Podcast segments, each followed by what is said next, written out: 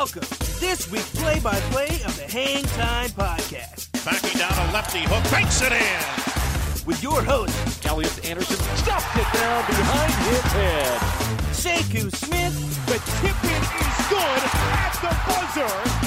And Vince Thomas. Slices across the lane, puts up a hook on the run. No, but a dynamite stick back slam. Now it's time for the tip-up. Hang Time Podcast coming to you live from all parts unknown. Sekou Smith from the Hang Time blog at NBA.com. Vince Thomas, What up, homie?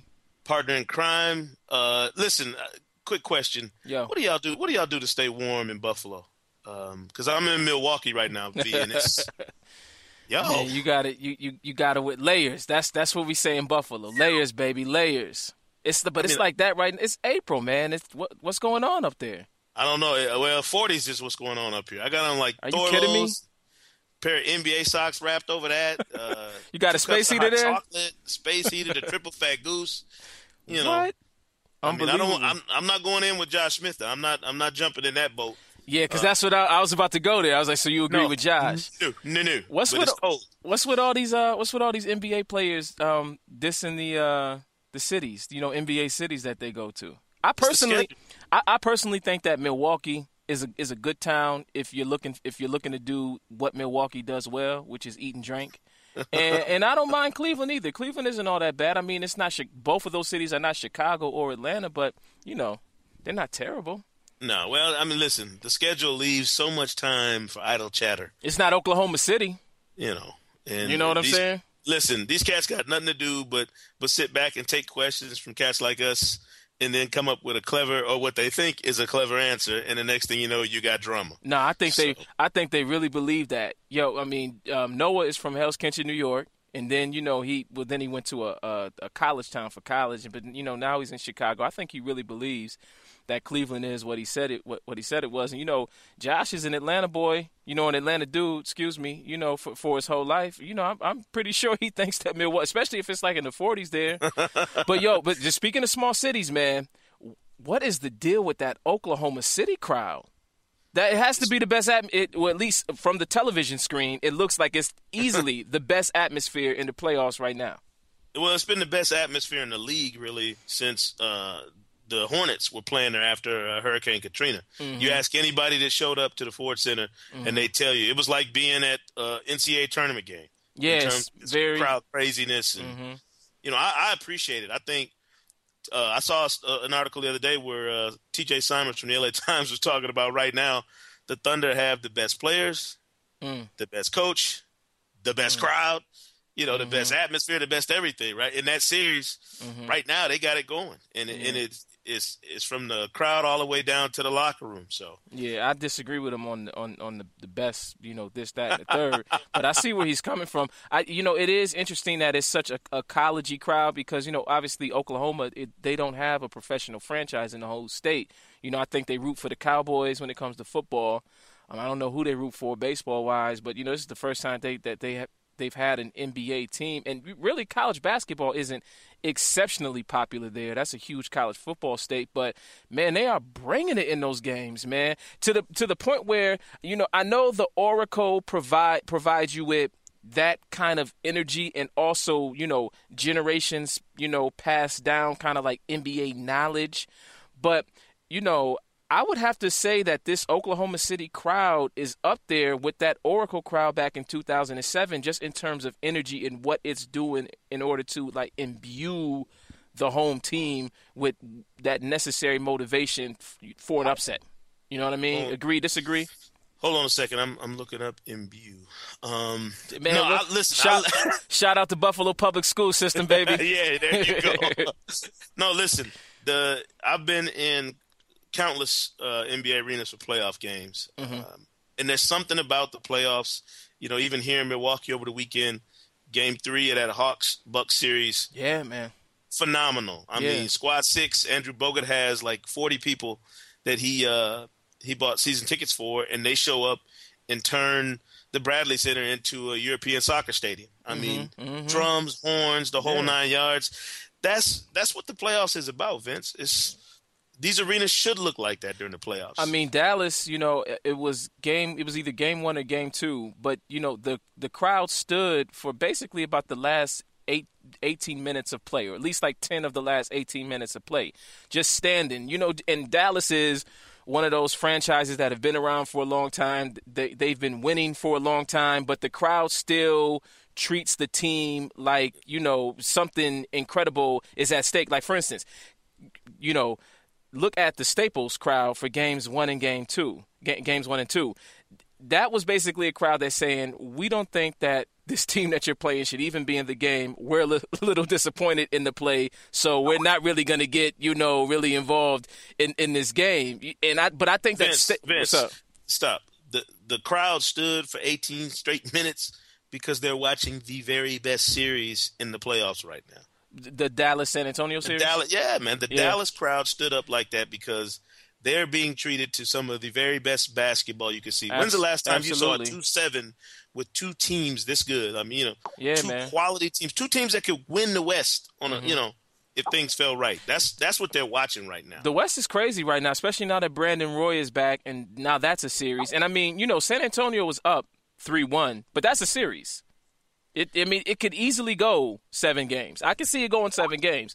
Every series in the West is a quote unquote series, and you know, just moving back to the Lakers Thunder, that's a series. I, I see it going seven. What do you? Where do you see we talk, We talked about this before the playoffs even started. Mm-hmm. This this was setting up to be the best playoff, you know, atmosphere in the Western Conference based on all eight teams winning 50 games. Mm-hmm. You know, every team that that made the Western Conference playoff field was a 50 win team. When you have that kind of uh, basketball being played throughout the season, you have to know that your postseason is going to be off the charts. But, uh, but, but, but specifically with that LA Oklahoma City series, like what what do you see? I mean, it's it's two two now. Is it going to yeah, go seven? I mean, what, what, no, what you... I mean, I call me after you know the next game because that's basically oh, how you have to look at come things.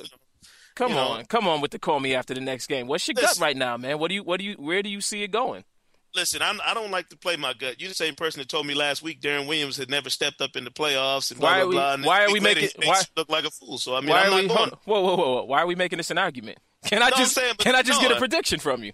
No, you can't. Like you, you always. I love the terms of, of uh, our operation. It's like I, you ask me a question, I have to answer. If I don't, that I, you know, I've committed some crime against basketball. I don't know who's good. I don't know where that series is going. That's why I'm watching every game, man. That's I, I, again, that's the beauty of these playoffs. It's not like some of the scripted, you know, postseason for another sport. These things are up in the air. After the first two games, would you have predicted that the Lakers and Thunder would be tied up at two two?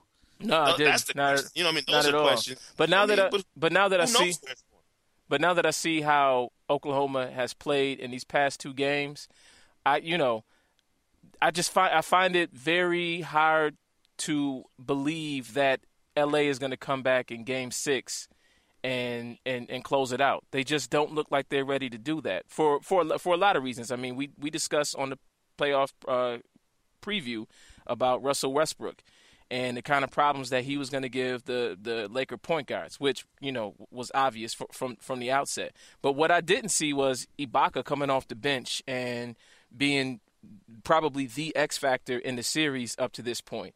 You know, I didn't see Kobe having this much trouble being Kobe. You, and to the point where if the Lakers get by this past the the Thunder, you know, I don't know how much vintage Kobe we're going to get throughout the rest of the playoffs. You know what I mean? I mean, this this Oklahoma City um, team is exposing um, a lot of flaws and a lot of chinks in the Lakers' armor. But what we were discussing a little bit earlier before we got on air is I do think that they present very unique challenges to the Lakers that a Utah or a Denver or you know a San Antonio or a Dallas don't present because those teams are nowhere near as young and um, and frisky and energetic and and just really kind of buck wild, you know, like, like the Thunder the Thunder is. Yeah, well, I, I think a, another piece to that is every team gets exposed in the playoffs. If you're a good road team, you know, usually that that bodes well for you in the playoffs. But if you're a bad road team, that gets highlighted in a playoff, you know, in a best of seven series. That's just the way it is all of your flaws are laid on the table in the playoffs, and uh, you know you get examined uh, in a different manner come mm-hmm. playoff time. I, mm-hmm. you know, we talked about the Lakers being in some hot water before this, and we kind of argued back and forth about it. I think it's you know it's it's obvious everything we thought going into these playoffs has been coming to fruition, uh, good and bad. And and to me, again, that's the beauty of the playoffs. Uh, you know, are we going to be calling Kobe the Black Mamba after these playoffs, or we going to have to come up with another, you know, non-venomous snake to use as his nickname after this? Who knows? Um, but it, you you'll find out in the next week, you know, who's for real and who's not, and and that's the beauty again of the NBA playoffs, Vince. I the the question to me is. What's in store for the round after this? I hate to skip ahead, but like, what's in store for beyond what we're seeing right now? Because if it's only going to get better, you know, I need I need uh, I need a couple of Red Bulls and some and a little nap in between rounds to make sure I'm prepared. Well, I mean, the, the playoffs have been play. It's been playoff basketball. I don't know if I would call this first 10, 9, 10 days of, of the playoffs like epic. You know, so Let's what get I, you crazy. What I'm watching, what I'm watching is, is playoff basketball. I don't, I don't think. I mean, we don't, we don't have a, a Boston Chicago series right now. So I'm hoping that the next, I'm hoping that the next round is a little bit better than than this than his first round. You, you're a hard, you're a hard cat to please. Let's Absolutely. let's hope that listen. Let's hope that our, our first guest uh, is not nearly as difficult to please as you are. Jared Wade uh, writes the fantastic blog. Both teams played hard, um, and let's bring him in, Vince, and see what kind of you know views he has on what he's seen so far in the playoffs. Jared, how you doing, man? Hey, I'm doing good, man. How are you? I'm I'm good. I'm I'm sitting here trying to uh, you know wrestle with Vince as always. Uh, the world according to Vince, it's, it's, either his way or no way, as you well know. So, but what I mean has these has the first round so far been what you thought it would be in terms of competition, um, you know, drama and everything else that goes into it? Oh, totally, man. Yeah, I was just hearing Vince say that, and yeah, it's been fantastic. I think like what's this about the fourth year in a row? I think we've been talking about these Western playoffs like it's going to be epic. It's going to be the best thing ever because um, you know this is at least the third year in a row, right? That if every team hasn't won 50, they've won you know 48. But I feel like the last couple of years we haven't quite gotten what we expected. You know, there was that Spurs Suns series that one year where you know Duncan hit that three and it was kind of over after game one. Um, you know, last year we had that I think was it Dallas, Denver, or whatever it was. There was you know some other series that didn't really pan out as much. But this year, I mean, all these Western series are great. Every one of them. I mean, I, I've watched every game I could, you know, I could stay up late enough to watch, and I'm telling you, there hasn't been a disappointing series to me. No, no, no I wasn't. No. I wasn't expecting, you know, the, the the Phoenix Portland series after they lost everyone to be anything, and that series is fantastic. With especially with Brandon coming back, you know, Willis Reed and all that. yeah, um, Jared. Let let's talk about your blog for a second. You know, um, I think I think that th- this is a really, really, really interesting blog f- for the content, obviously, um, but for a lot of the projects that you do for our listeners who haven't visited um, both teams played hard um, .net. Uh, Jared has all these different projects, like the the lyric project, where he tries to document all the. Well, you you explain your your, your projects to, to, to the listeners, Jared. Oh well, yeah, you know, it's just one of those things to kind of differentiate a little bit and do something that you know. I try to make my blog my interests, you know, and I'm a big hip hop head, so um, I always probably to a fault, you know, I like a hip hop song more if it has an NBA lyric in it. Mm-hmm. You know, if you know Big L uh, from New York, but never was a fan of the Knicks, that type of stuff. You know, no uh, shame, no shame in that. and I don't like the Knicks either, so that's that's one of my favorites. But um, yeah, so I was just trying to um, start. I think I did a post at one point cataloging like a bunch of my favorite NBA lyrics. And then I was like, you know what? Just just off the top of my head, I could probably name 40. And then I got them all down, you know, did a little internet searching and, you know, kind of cataloged all the ones I could think of and then kind of opened it up to the comments and was like, hey, everyone else, you know, help me out. Mm-hmm. So, you know, I probably got a couple hundred lyrics written down there now. And then you um, got you got some you got some other projects too, like you know, just give the listeners a little you know briefs synopsis yeah, of the other ones. Yeah, same thing with nicknames. I, I love nicknames. Like um, I'm a Pacers fan. Growing up, one of the main reasons I became one was because of Chuck Person, the rifleman. I thought that was when I was eight years old. That was the coolest thing I'd ever heard. you right? became hold on, wait, wait, wait, You became a Pacers fan because of Chuck Person? Sorta, yeah. I grew up in Maine, so I should be a Celtics fan. Yeah. um, but uh, Chuck Person came into the Garden one night, and I don't know. I'm just kind of a contrarian by nature, I guess. Okay. So they were almost too good when I was young. You know, I'm like 29, so it was like the heyday of Bird when I was like, you know, six, seven. Mm-hmm. But Chuck Person came into the garden one night, hit seven threes, started yelling in Bird's face. You know, he, Yeah. I'd never seen anyone go at Bird like that. Was that the playoff game yeah, that you're talking was, about? Yeah. Because they they played each other in round one like three years in a row. This is when the Pacers were bad. I think they Yeah. won maybe one game in three or four years. You know. So let me, and Uh, your, your second favorite player was was who? Vern Fleming. That's your second favorite player of all time in the world, Chuck Person. and then you got you got like a commercial project, which I think is dope. You, I just started doing that. Yeah. hmm Yeah, you know, I love the NBA commercials too, right? So I just cataloged a bunch of those, and they're on there. And you know, I did the NBA logos. I kind of ranked those from 30 to one. I, was, I did that last summer when I was bored because there's nothing to write about in the summer. So Guy, where, where the where, where the um where the puppets at, guys? Say cool, Jared. Where the puppets at? The the the, the Kobe LeBron puppets. We haven't seen them in the playoffs yet. Is, are they are they done? I hope so. I don't know, man. I was never a big fan of that. Yeah. They got to get to the next one was round. I mean, you know, the the LeBron puppet might make it right now. The the, the Kobe puppet is he's on ice. Man, oh, we gotta we gotta see if he gets it. Jared, let me ask you about just you know the nicknames. I'm I can't stop reading the nickname project. I can I go in there every day just to see what you know what, what am I going to clown about this day. I mean, what's your favorite one out of all of the ones you got listed? Uh, I've, I've always liked the Plastic Man. He was my dude, Stacey Augmon. Because before I was a Pacers fan, I was kind of jumping around. I was a Barkley fan. I was a, I was a Dominique fan. So I was, and then you know Stacey Augmon showed up, and I loved him. Um, what else? The Rifleman, obviously. Um, Cornbread. Cornbread Maxwell. That that guy. I was too young for him, really, but that nickname is sweet. My my favorite nickname of all time is Magic. How how how uh Oh, how easy is that, right? Yeah, I know.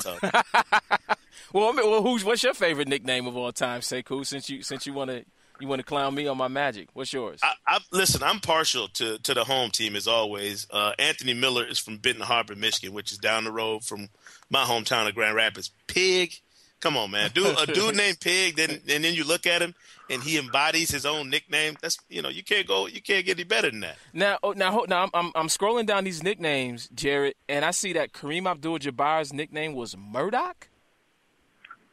Oh, I think some of them are stupid. I think that was just his name in Airplane. Oh, okay. I'm because I'm, I'm, I never never heard Kareem called Yeah, that by uh, by Tommy Heinsohn.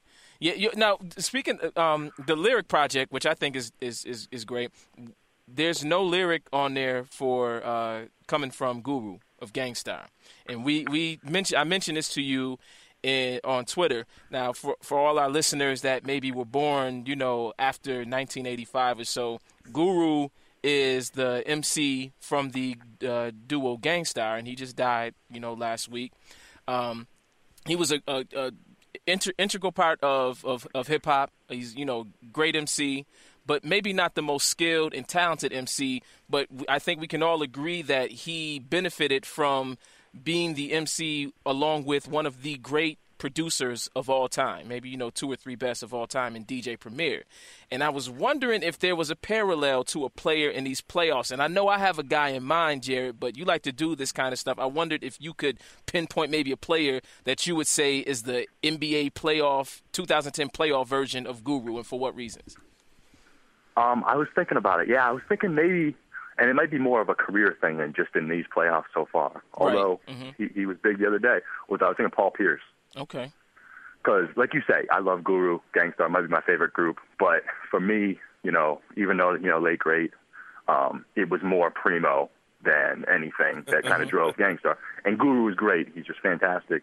I just happen to be a guy that like, you know, I like the big L's. I like the lyricists, like you mm-hmm. know, something like Eminem and you know Jay Z and Biggie and these guys who are just make you hit the rewind button, like, whoa, I can't believe he just said that type of mm-hmm. guy. And Guru is great, and he has great messages, and he can rap really, really well too. But he just wasn't wasn't quite on that level. Mm-hmm. But his greatness is undisputed, and that's why I kind of think Paul Pierce. He's a little bit like that. Like I don't think I'm going to be talking about him as one of the first guys I, I bring up to my kids or something in in 30 years. Mm-hmm. But I mean, he just gets it done. He just has, you know, he hasn't he doesn't have good hops. Mm-hmm. He doesn't have you know great speed. He you know he's great. I mean, he self-proclaimed one of the best shooters of all time, but I don't think that's true. so he doesn't have any one thing that stands out as being just above and beyond everyone. Yeah. But how many more people do you want at, with the- with the ball in their hands at the end of the game? True, true. Maybe three or four in the whole league. You know who I th- you know you know who's my you know and I I, I went at you know the the career uh, route as well. I'm going with Shawn Mary- Marion, and, and for this reason, Shawn Marion as an individual basketball player uh, has his good attributes. I mean, he's he's he especially when he was young, he was a pogo stick. You know, he hits the boards incredibly hard.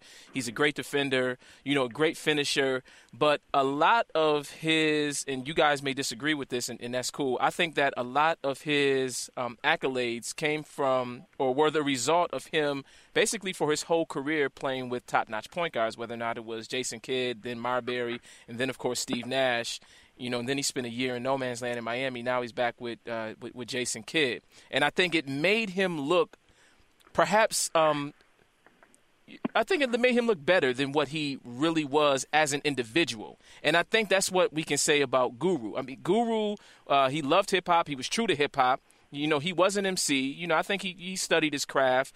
But you take Guru away from those all-time great beats that Primo was laying down, and we're talking about a different guy that we don't hold in the same esteem. And I and, and I think that I think Mary Marion is probably the best parallel uh, for me when it comes to the Guru thing. I you know I don't I don't know, Jared. I'm I mean I I think Pierce is a good choice, uh, and, and I certainly see Marion, but I'm I'm inching towards somebody else, man. I'm and I love the nickname Irk. You know, no D in Dirk Nowitzki. That to me, you talk about a guy who's always benefited from you know the the hyped up image and and you know play. He, you know, don't forget now he played some of his best, very best years came with Steve Nash. You know, rowing the boat and Not Michael true. Finley rowing that boat in Dallas. Now, Not true- not granted, true. he's had some great years since then. Whew, I don't know how you leave Irk Nowitzki off the list. Uh, well, I mean, because Dirk Nowitzki on his, and I, I don't know what you think about this, Jared, but I think that Dirk Nowitzki as an individual still has some transcendent talent. I mean, like you said, his I think I believe Dirk played his best basketball the the couple years right after um, Steve Nash left.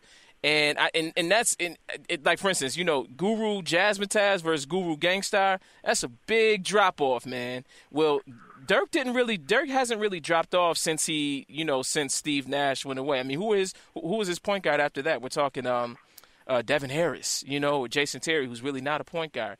I mean, I, I, I always think that Dirk gets a bad rap. I, I wonder what you think about that, Jared. I think What? Dirk is a lot. I think Dirk is a lot better and has done a lot more and has not submarine nearly as much as everybody wants to wants to say that he has. No, I think Dirk's great. I think yeah, um, to call him kind of someone who needs anyone else beside him to help him out. Uh, yeah, I think he's one of the best players in the league. You know, so uh, yeah, I'm not, I'm not in love with that comparison. I don't think. Come on, man. Dirk, listen, Dirk Dirk was getting the boat rowed by Finley and Nash for the first few years. They left. They get to the finals. Did y'all did y'all forget what the the meltdown that went down in the uh, finals against Miami? Yeah, Yeah, but I- everyone says that. I don't see it as a meltdown as much as I saw it as Dwyane Wade just taking over the planet. And obviously there was some rest. No, and and and and and, and, to, and to your point, Jared, I think that you know there there are the last you know four games against Miami where in a couple of those games Dirk was terrible. In in in the other two, he was good, not great. While Dwyane Wade was great, transcendent. And then of course there was the um, playoff series against Golden State, which will always you know be a blemish on his career resume. But I mean, th- throughout the rest of um, his playoff career and especially his regular season career, Dirk has been the anchor and has been the franchise. To ch- come on, we know what Steve So we're Nash. gonna ignore it. We're gonna ignore this year's th- No. the three one deficit stand now and getting ready to get bounced out of the playoffs for the what the third time in four no, years. it, when does, they- it doesn't have to be so extreme though. Say like we don't have to What? ignore we don't have to ignore that. But what I'm saying is that we don't have to take we don't have to take those instances and then completely ignore what has what has been the the bulk of his career in terms of performances, which were great. And you also, just by the way we're talking about Dirk, I'm not sure if he's the best uh, comparison for Guru because Guru's not this polarizing. You know, I don't think any- everyone just Guru's just consistent and and steady but unspectacular. Like Marion. well, Dirk Like Marion, although th- that kind of hurts me. I think Marion's a little low as far as like quality. He's almost like a CL Smooth, maybe. Man, yo, well, ho, ho, CL Smooth, CL Smooth could rhyme, man. Yeah, but he. I don't know. Guru's better than him, though, right? I wouldn't, uh, not as Pump an brakes, MC. Jared. Pump Not, brakes. not, not as an MC. I wouldn't say Come that, on man. now. CL, CL Smooth got down, like, like seriously got down. Like he went in. CL Smooth in, in the in the first half of the '90s could could roll on the mic with anyone. You put that mic in front of Guru, and and it was like, oh, hold on, take the mic from Rue. And we shouldn't be talking about him like this, man, at this I'm at this time. But you know, I Y'all mean, like, terrible. yeah, yeah, okay, but but nah, man, like CL Smooth, come on, straighten it out. Come on, reminisce. I mean, Gu- Guru kicked knowledge because he was a smart brother. He was a you know a very educated brother. Um, was very was you know a socially aware dude. But the the the text, you know, and and just the the, the rhyming part of, of being an MC. Sorry, he couldn't he couldn't take it there. So and that and that's what I'm saying about Marion. I mean, Marion, he he, he he's on, very Vince. specific and specialized. Y'all, come on, y'all got to go with me on I- Marion. no, we don't. I, and I'm serious. I cannot. Are we talking? Le- if we're talking legacies, yeah. I cannot understand how we are propping Dirk up like this when when the giant, Is Dirk you know, first? smolder, smoldering blemish on his resume. If, if he never wins a championship, it's going to be all of these. You know, Is Dirk a first ballot Hall of Famer? Say. Yes. Yeah. yeah, Okay. no question. But I mean, Okay. let's let's be honest now. Dirk is is you're putting him in there based on a lot of different things. One of them being the novelty of Dirk being a seven foot German and being the you know one of the very first international players to come into the league, the first international player to win an MVP award, if I'm not mistaken. I mean, he's getting a lot on on top of that. But if you really look at it, we judge players in this league a lot of times based on what did you do at the biggest moments. And Dirk has, you know, if I'm looking at it, he's never been that guy on that big You- stage you know- to, to carry his team. Jared, you know, Jared, you know why Dirk is the first ballot Hall of Famer for me? Because he has over twenty thousand points. He's doing about twenty three and nine um, rebounds for his career. In the playoffs, he's doing um, about uh, what, what 20, 27, excuse me, 26 and 11 um, because he's gotten to the conference finals, I believe, tw- once, into the finals another time, to the semifinals uh, four or five times. I mean, it, it has nothing to do with if Dirk was, you know, um, a regular Caucasian from, you know, Portland he'd be a first ballot Hall of Famer. If he was, you know, uh, if he went to school with you in Grand Rapids, you know, uh, Yeah, but I'm not talking he'd be about a first that, ballot Hall of Famer. That's that's that's not the point I'm making. I'm just saying the the novelty of who he is. You can say he could be these other things. He's not. The fact is, he's a you know he's the he's a seven foot German who came over here and you know he, on draft night everybody talked about you know what what were the Nelsons doing you know trading for this kid who was an unknown and then he's blossomed into an absolute superstar. Don't get me wrong. I'm not I'm not throwing Dirk's career down the drain and saying he didn't get it done, but I'm saying if we're talking about a guy who was propped up and a guy who is you know living more on uh, the the hype machine than he is the actual results.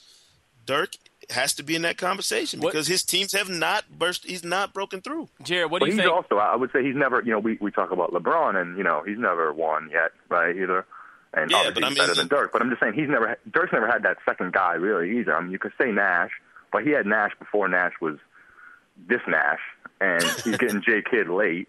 He had Finley, but I mean, you know, it's not like Finley was. I mean, maybe borderline all star, but he, he's never had that Scottie Pippen. You know what I mean? At the same time, so What'd you think about his performance uh, um, yesterday? Uh, you know, in, in that, that second half where he kind of Where he you know, didn't- disappears. Yeah, I'm asking Jared. I actually missed that game. Sorry. Okay. Yeah, I mean that that was we'll Well, say you didn't miss much because Yeah. because Dirk didn't do much down the stretch. So you, it's not like you missed any action, Jerry. Um, but listen, I, I, we are. That's what we do around here. We argue about things like this. Uh, you know, Vince and I have been arguing for three weeks about Tracy McGrady, uh, and and that that's an argument that will probably carry on the rest of uh, McGrady's career, which may not last, for, you know, much longer. So, but listen, Jared, the, the blog is crazy. We love it. Uh, both teams Yeah, played man. hard. Net man, you gotta you gotta keep this going because you know we need to have some more discussions about some of these nicknames, uh, the commercial project, the logo ranking project, the lyric project, all of it, man. Say we bye. appreciate you coming on with us. Absolutely. Hey man, thanks for having me, guys. I love the show, and I keep it up. no doubt, Jared, man, always. Take care, guys. Now, Vince, you uh, once again you've drawn my ire. Uh, you know, you do you, you have a way of doing this. You know, every week, and uh, I'm se- I'm serious. I'm I cannot believe you. You know, I cannot believe Believe. Yeah, I mean, I'm stunned here Ooh, what's? You What are you so stunned about, homie? because you're normally the you are normally the cat who would be all over Dirk for not delivering in the crunch. Yeah. You know, you would. That's normally one of your biggest sticking points. Mm-hmm. And now you're telling me to forget about it because Dirk got great numbers. You know, blah blah blah. I don't. I don't get No, that. you know what I want people to do? I don't want them to forget about it. I just want for people to put it in perspective. Because I think that like every time people get on Dirk, I, I don't know too many Dirk fans. Like I really don't. Like you, you know, uh, Jared said that Dirk was polarizing. I think really everyone is at one end in terms of just being negative with him when it comes to his career in general. And they, they go to the 2007 first round and the last four games of the Miami finals. And I understand that. And that's why Dirk is not as great as the greatest. But Dirk is still great, and he's still a first ballot Hall of Famer. So, at, you know, at the end of the day, at some point, we, we have to start speaking of him on those terms. He's one of the most maligned and denigrated, sure, first ballot Hall of Famers that I can think of, you know, over the last 20 years. You know? I'm, I mean, I, well, I mean, listen. When you say first ballot Hall of Famer, let's. I mean, if you go back and look at who got in on that first ballot, who didn't, it's a lot of guys that would. I argue that there would be some people that would disagree with you on on the first ballot thing, minus any kind of hardware uh, in terms of a championship. I mean, it is not a lot of guys with big numbers that have scored twenty thousand points and have done a lot of stuff without without championships, without the hardware to back it up. Had a mm-hmm. you know they didn't get in there on that first bill. They didn't just slide into the Hall of Fame. And and there's no question he's a Hall of Famer. But I'm saying you don't think he's without- going to be a first ballot Hall of Famer? yes, I do. I'm saying, but without mm-hmm. that without that golden ticket, which is that championship, Yeah. I don't, I think Dirk looks a lot different to us 20 years from now. You know, and obviously he'll be in the Hall of Fame before that. But 20 years from now, his legacy will be a lot different without that championship. Yeah. Oh, absolutely. I mean, I I don't. Yeah. And Okay. I, like I, said, I, don't, I, don't mean wanna- that that's I don't want to go in on Dirk because I, I I love Dirk and I mean I don't want to. I, I hate that we get in these things like where I end up. You you end up championing somebody. I end up hating on them for no reason just Yeah. to get at you. No, it's I like feel you you. know, I don't want to crazy, but I, I, I feel you, but uh, we we can say that about a lot of I, I, who I think are sure ballot Hall of Famers, like Steve Nash. Um, th- th- not everybody wins a championship, you know. So Right, right, no uh, uh, you- Dwight Howard, you know, Dwight Howard, if he keeps on going the way he's going, he might not win a championship. But I th- I think that if his career basically continues on th- this path, he, he he's going to be a, a first ballot Hall of Famer. I think that first ballot Hall of Famer to me doesn't mean that you are in the the very elite group of great players. There are great players, and then there are the greatest of the great players, and and Dirk is not there. But uh, the on- I I just I bring I bring everything up because I again I just think that people are too harsh on the guy. I just read you his numbers. I mean the guy averages twenty six and eleven for the playoffs. I mean know, those, but you read- those are you read huge me numbers all the time, Those are huge like- numbers, man. And what not not not just for the the first round. I mean he the his Dallas teams have advanced in in the in the playoffs. Not everybody wins a championship over the past twenty years. Say. Who's won championships? The Bulls, the Lakers, the Spurs, and you But know what I mean? You, we can't have it both ways. Like we can't have it be well Dirk didn't have any help.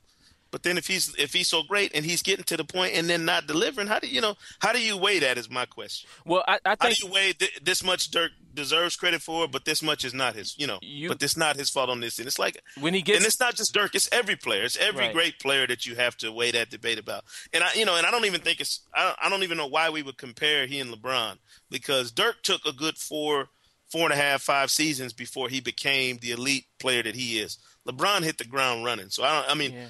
Keep the keep those comparisons out of people's minds. That's no, not. That's not even right. I don't, I don't, I don't think that's a fair comparison. And you know, you, and you have a you have a situation right now. If if we're gonna you know take a contemporary, if we're gonna take a contemporary angle as germane to the playoffs, I mean, Dirk it, did not perform last night.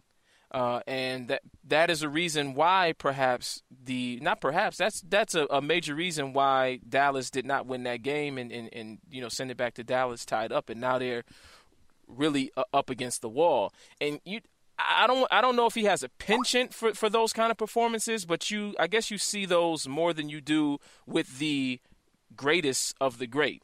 Which is why I, I, don't think that Dallas can come back from, from this 3 1 deficit. And on the other hand, did you see um, Duncan? And I believe that was game two, where he just, and we all know Duncan's in the twilight of his career, he just took over in that fourth quarter. I think he scored like eight points in a row. And he, you know, he's still doing it. Still doing it. And really, in that series, and this, you know, all of these series have some some beautiful wrinkles to them.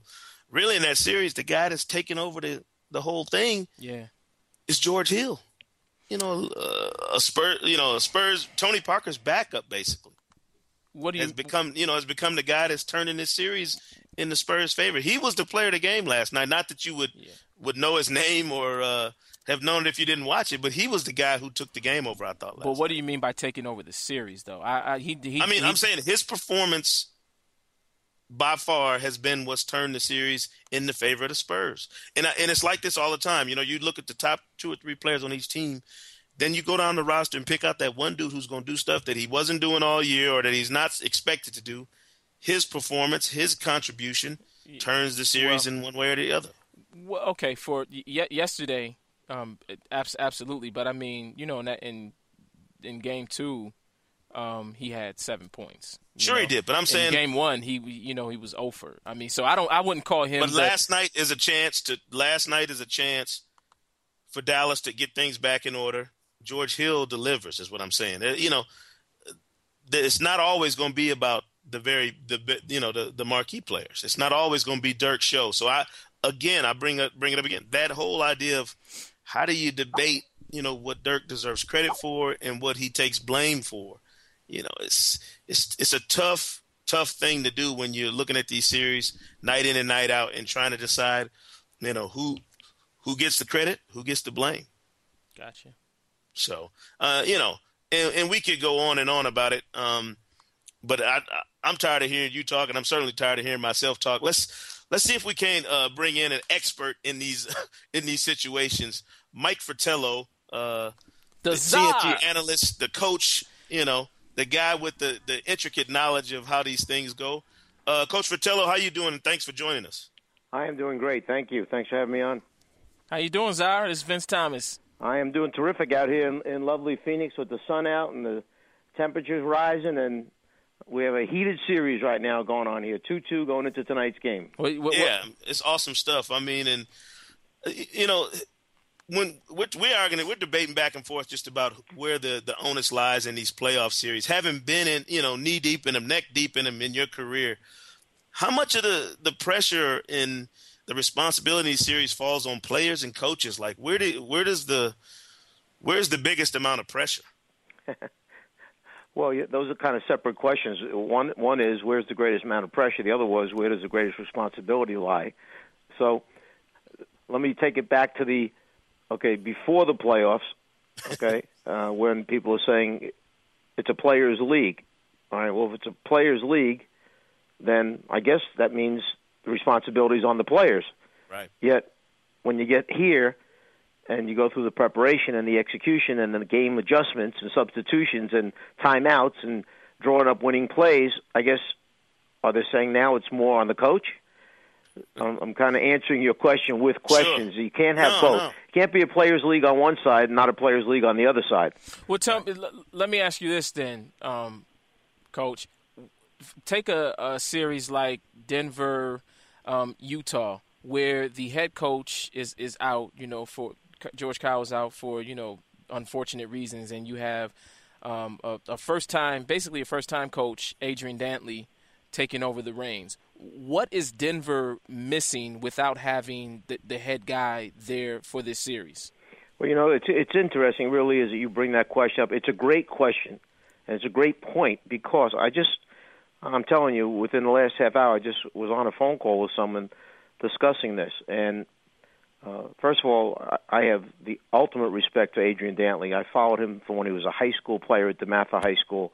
Thought he was the greatest high school player uh, in the country when I saw him that year, and then went on to you know the illustrious career that he's had. But he's never been a head coach before, and he's he's thrust into a most difficult situation because you have a team, the chemistry on that team. It's an unusual bunch. You have some unique personalities there. Mm-hmm. You have some volatile personalities there. Yet when George was coaching, Okay, he managed to keep it under control.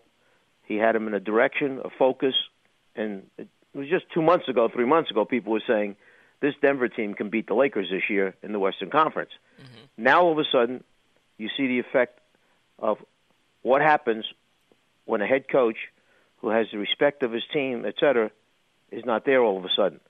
And it's tough for that assistant to become the personality of a George Karl or whoever else the guy might have been that's in that particular spot. I think what you're seeing is just how important coaching is, okay, in the NBA and how important it is to the success of a franchise. Because I'm looking at their team and I'm wondering if in their heads the Denver players are, feel that they've lost their leader, that the guy who would yank a guy back in, the guy that would in the locker room say to somebody, "Hey, you're not doing your job," you know, because Adrian's going to handle it the way Adrian believes it should be handled. That doesn't necessarily mean it's the way George would have done it. And Adrian can't be George. He's not George. He's his own person. He has a different personality. So it's very difficult, okay, to get inside the guys' heads and and understand what are they thinking right now. But the, when they lost George and knew he wasn't going to be coaching them, did they in fact kind of give up mentally on the fact that we we can't reach our ultimate goal or we can't reach ultimately, you know, what we are able to with a, the abilities that this group has because we don't have the guy that has put us through training camp, has put us through 70 games during the regular season, et cetera, et cetera, because he's not there right now. Did they lose their belief? And that's such an important thing, that belief, okay, that yeah, we can do it. We can get it done. You think they did, Coach? I, w- I would find it hard to believe that a team with you know Chauncey Billups and and, and Carmelo w- would have would have lost you know that amount of confidence. I, I, am asking. I threw it out. I didn't say mm-hmm. they did. I'm saying I wonder if that's what they're thinking. Yeah, you know, I, I, I don't know that. Well, yeah. well, coach, and, and another part of that equation that I that has always intrigued me is how important is it to have a player on your roster that is a true extension of the coach? I know you had Doc Rivers as your point guard for those you know for a, long time in Atlanta, and, he's gone on to be a, fabulous coach. That uh, and I've I've read some things where you said you had a, you knew even then maybe that he had a chance to do that. But how important is it to have that one player that's a true extension of you and your philosophy and how you want things done? It may be you know outside of talent okay of the talent that your players have it may be the single most important thing for a coach to have that guy that the other players on the team respect listen to that is in your corner and buys in i mean just let's go around the league you know phil and kobe okay tim duncan and popovich mm-hmm. you know doc with garnett you know it you know, whether it's Pierce or Garnett buying in there. We can go right down the list of the teams that are successful. That guy who's and and obviously it's the best when right. it's your best player. Mm-hmm. LeBron, okay, Mike Brown. mm-hmm. Yeah. How many how many guys would have the confidence that Mike Brown has that they would turn over the clipboard to their assistant coaches to draw up plays at key times or make adjustments at key times. There are not too many coaches that that have that kind of belief and trust. Well, Mike Brown has that. He believes in his staff, but more importantly, his relationship with LeBron, okay, and LeBron's trust in all of that allows Mike to do that. If if LeBron wasn't comfortable with that, Mike couldn't handle it that way. Mike would have to handle it differently. So, so you look you look at that coach more uh, as a, a, positive because some people try to take that you know the, you see a, a, timeout and Mike Brown is standing with his hands in his pockets and somebody else is drawing up a play. They use that as a as a reason to diminish or dismiss um, Mike Brown's coaching bona fides. But you're saying no, we should look at it in a different way. No, I think you should look at it the opposite way. That mm-hmm. that shows you how much trust all of all of them, meaning his staff, his players, his front office, how much trust they have in him that what he's doing is is the right way to handle it, that he's handling it right. When he needs to step in and take the clipboard, he steps in and takes the clipboard. Otherwise, you know, you, we've all heard of micromanaging in different companies. Okay, well, a lot of coaches are the same way. They don't let their assistants do anything. Mm-hmm. When practice comes, the coach runs the whole practice. He plans the whole practice by himself. He does the offense. He does the defense. He does, and his assistant coaches, he tells them, okay, you you go over there and do this, you do that. So that's all that you know. But other guys trust their assistants. I was blessed. I worked for a guy, Hubie Brown, who brought me into the NBA, who allowed me to be part of the practice more than just standing over on the side.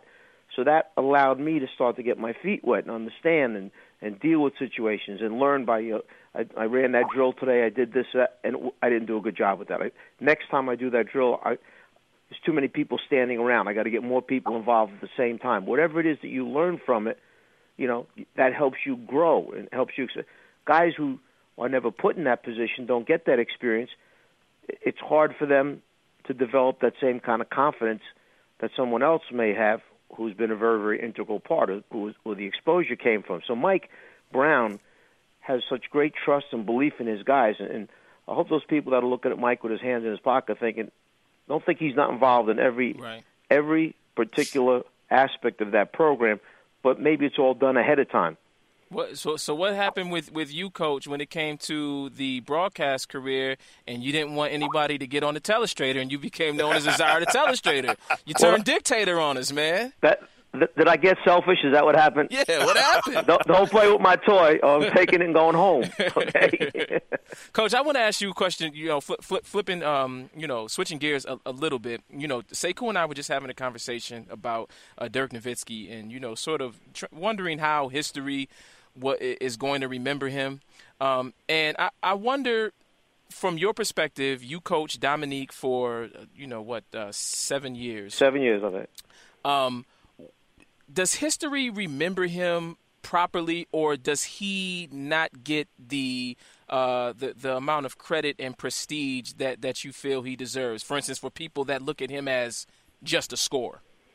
Yeah, I, I think too much of that um, was what Neek had to deal with uh, as his career went on, and uh, you know they they say that part of your judgment day comes with how many championships you win in the NBA, and if you're not part of an NBA championship, you know, do you really understand? So uh, let's look at guys like Patrick Ewing, look at guys like Charles Barkley, uh, let's take a Dominique.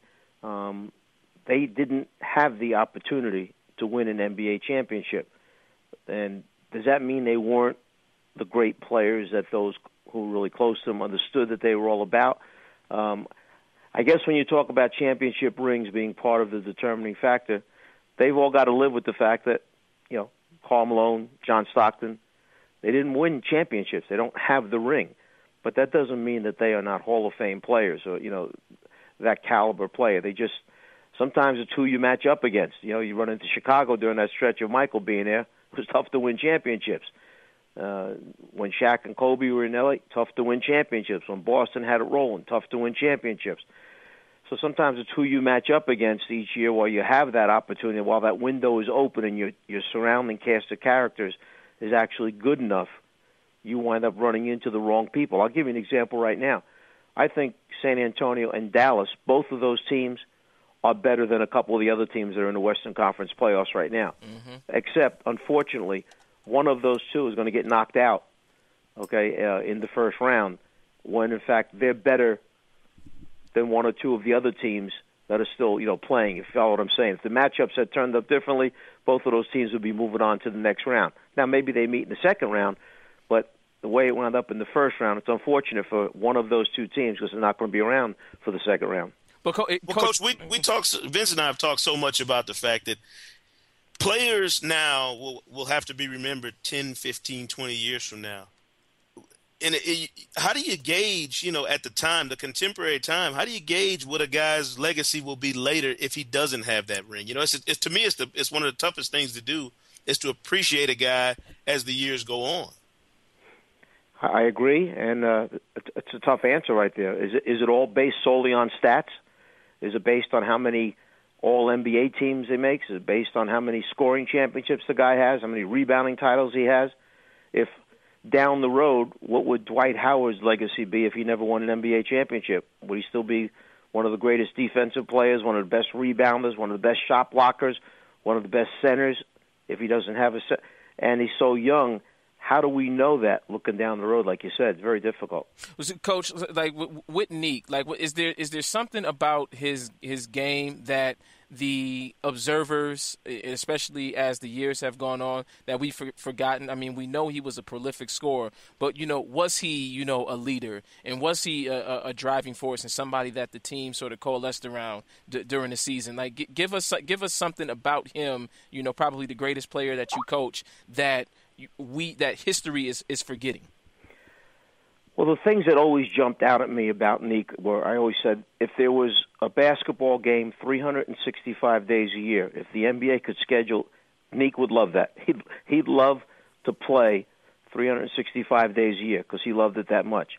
I I I thought that he was a guy who, for his don't take this the wrong way, wiry type of build. Like Neek wasn't thick, if you know what I mean, as far as mm-hmm. you know, but very muscular. Mm-hmm. Okay, he was powerful, and I don't know if people understood that.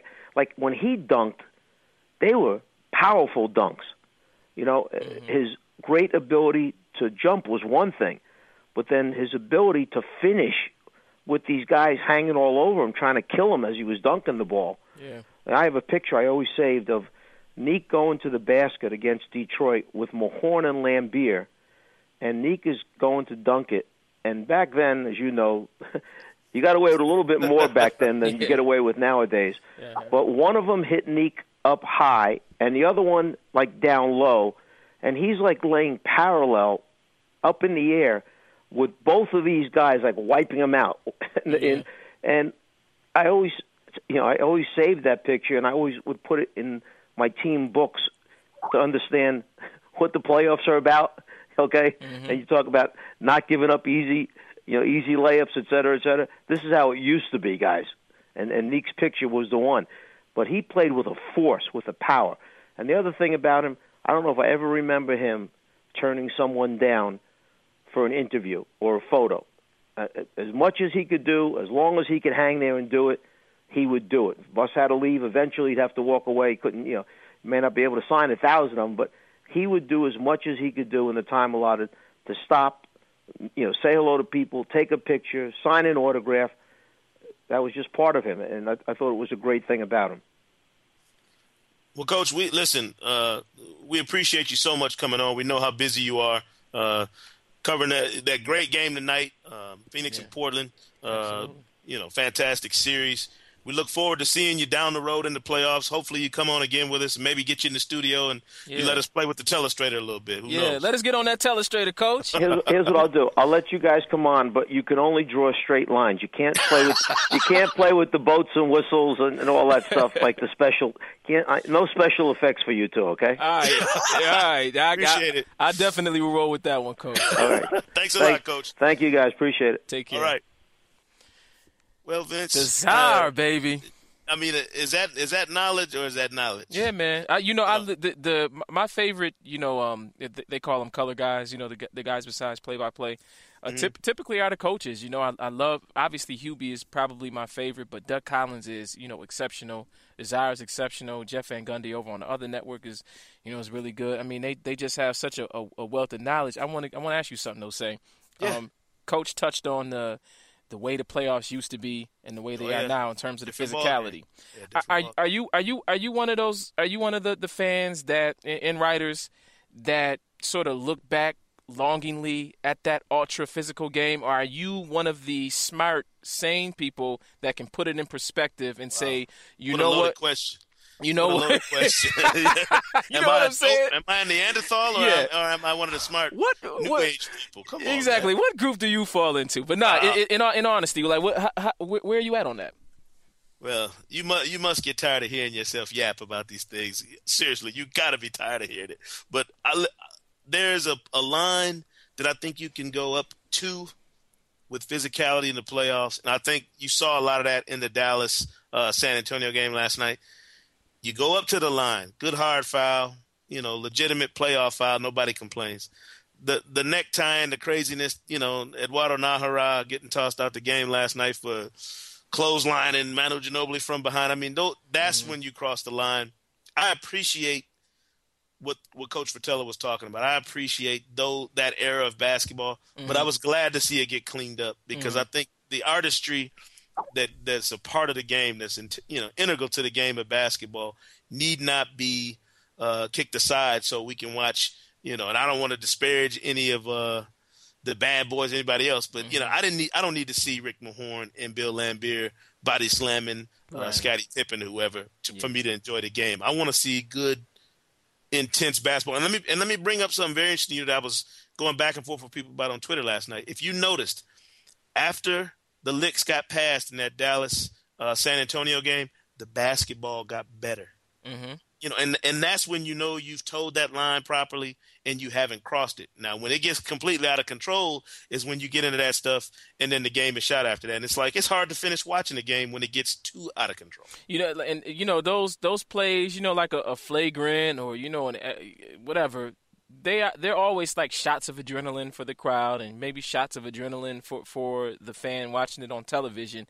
But as, you've said and as we've seen with these playoffs you can have you know intense series without a bunch of shenanigans you know? I mean i, I don't think that there aren't too many of these series that have lacked energy and you have lacked that playoff atmosphere. And we haven't really seen you know a, a bunch of plays where they go over the line of, of no. acceptable physicality. You know no, the mean? rules don't allow it anymore, Vince, and uh, and I think there's too much, you know, there's too much at stake. Absolutely. You know, nowadays for an ejection or for throwing a punch. I mean, financially, there is too much at stake for that. And in addition, the game doesn't need it. This isn't this no. isn't hockey. You know, yeah. it's not hockey. You don't need football. you don't need goonish behavior to uh, to make a point in this right. league. I think you know the, the basketball, the quality of basketball speaks for itself. Yeah. From the young, from the youngest of the guys in the in the playoffs to the you know to the 15 and 16 year vets still doing it. You don't need it. You know. Yeah, very true. I mean, you know, everyone loves physicality. Everyone, it's a grown man's game, but I've always been more interested, more taken by the grace of the game and by the fluidity of the game. And again, you know, the playoffs aren't lacking it. Well, I, I, I do want to ask you before getting out of here. You know, you you have a very you have a series now uh, up there um, in Milwaukee. Uh, every every series is a series. Now even the Boston Miami game, uh, Miami series is a is a quote unquote series. What did you think about Dwyane Wade's forty six? It's it's stunning that we went this long, you, you know, know, and hadn't even talked about his performance or or LeBron's showcase performance against the Bulls. I mean, LeBron does that too much, man yawn, yawn, you know, yawn. You. Yeah, he spoiled you already. I fell asleep on that one, but you know, Dwyane. There was a there was an interesting stat. Say like Dwyane Wade was averaging, I, I think about twenty three points for the first in the first uh, first quarter and third quarters. And then in the second and fourth quarters, he was only averaging about six points for the series. So the bulk of his points were, were coming in the, the beginning of each halves. And, you know, we all know how the end of the, the first half and especially the fourth quarter, how important those are to winning those are to winning games. And D Wade just wasn't showing up like, you know, we would have all expected and, and liked him to. And then he turned in that incredible fourth quarter performance where he, you know, was looking at his hand because he just hit three three trays in a row. That sort of woke everybody up and it reintroduced us to somebody that we hadn't seen in a while. Well, I mean, we've we've all known that he's capable of those sorts of performances. The sad thing is that's probably don't say it. Times, Don't no, say it. Don't say no, it. No, no, no, I'm saying it's probably one of the last times we'll see him do it this season because oh, okay. they are on the doorstep of uh, of Kenny Smith's fishing boat. I mean, they they yeah. headed for the they headed for summer break. I'm not even getting into the yeah. what you're thinking about. No, we, that's that that's we're saving that for a podcast down the road. Believe me, we'll we'll, we'll spend a lot of time talking about free agency. But no, it, I, I thought it was a, a magnificent performance, and it came at obviously the, the the right time for the for the Heat to make that series last at least another couple days. Uh, it's too bad that Miami. You know, if you think about it, Miami went into the playoffs playing as well as a lot of other teams in the league in terms of wins and losses. But somebody brought up a good point. They didn't play quality teams down the stretch, and I think that hurt them once they got in the playoffs. But you know, listen, Vince. If we had three hours to do this every week, we we could fill it. I hate that we we got to cut it short. Before be we hold back. on, say before we cut it short, real quick, real quick Fa- favorite commercial, my favorite, because I shout out to Jared Wade. My favorite commercial of all time was that Converse commercial with all the guys, Bird, you know, Magic, Isiah, Mark Aguirre. I'm just really interested. Briefly, real quick, what's your favorite uh, NBA commercial of all time? No, I mean that's easy. Uh, Magic and Bird playing in French League. Oh, okay, okay, I got you. I got get you. out of here. Nice one. I'm a, I'm old school though. Nice one. But but listen, we I hate that we got to get out of here. I got to actually get to the arena. Um, Yeah. For this uh, game four of the Hawks Bucks. Next week we'll be back. Yeah. You know, and uh, we, we, might hit him give- with a tip in. We might hit him with a tip a tip in in between, you know, now and then. But Yeah. we got to give big shouts out to Jared Wade of both teams played hard.net. Yeah. Um, and also the czar himself, Mike Fratello, joining us, TNT analyst, one of the best in the business, coming on the Hang Time Coming for that podcast. telestrator coach. Anybody you know, and I've been getting a ton of feedback, Vince. I'm sure you have too. We need to get to some of these emails that we've been getting on Yeah, on uh, the true. next podcast as well. Maybe we'll do that on tip ins. Um, but we appreciate you joining us, everybody. Please hit us up on Twitter. Mm-hmm. You know, make sure you let us know what you think and how you feel about what's going on. Uh, the Hang Time podcast on on Twitter. You can also give Vince um at uh, Vince C A Thomas on Twitter and myself Sekou Smith 01. All of you can find everybody you need on Twitter. The Hang Time podcast, doing it big as always. Oh, yeah. Playoff conversations with the best of the best. Sekou Smith, Vince Thomas. We appreciate you joining us. Yeah, stay warm, baby. Yeah, I'm trying.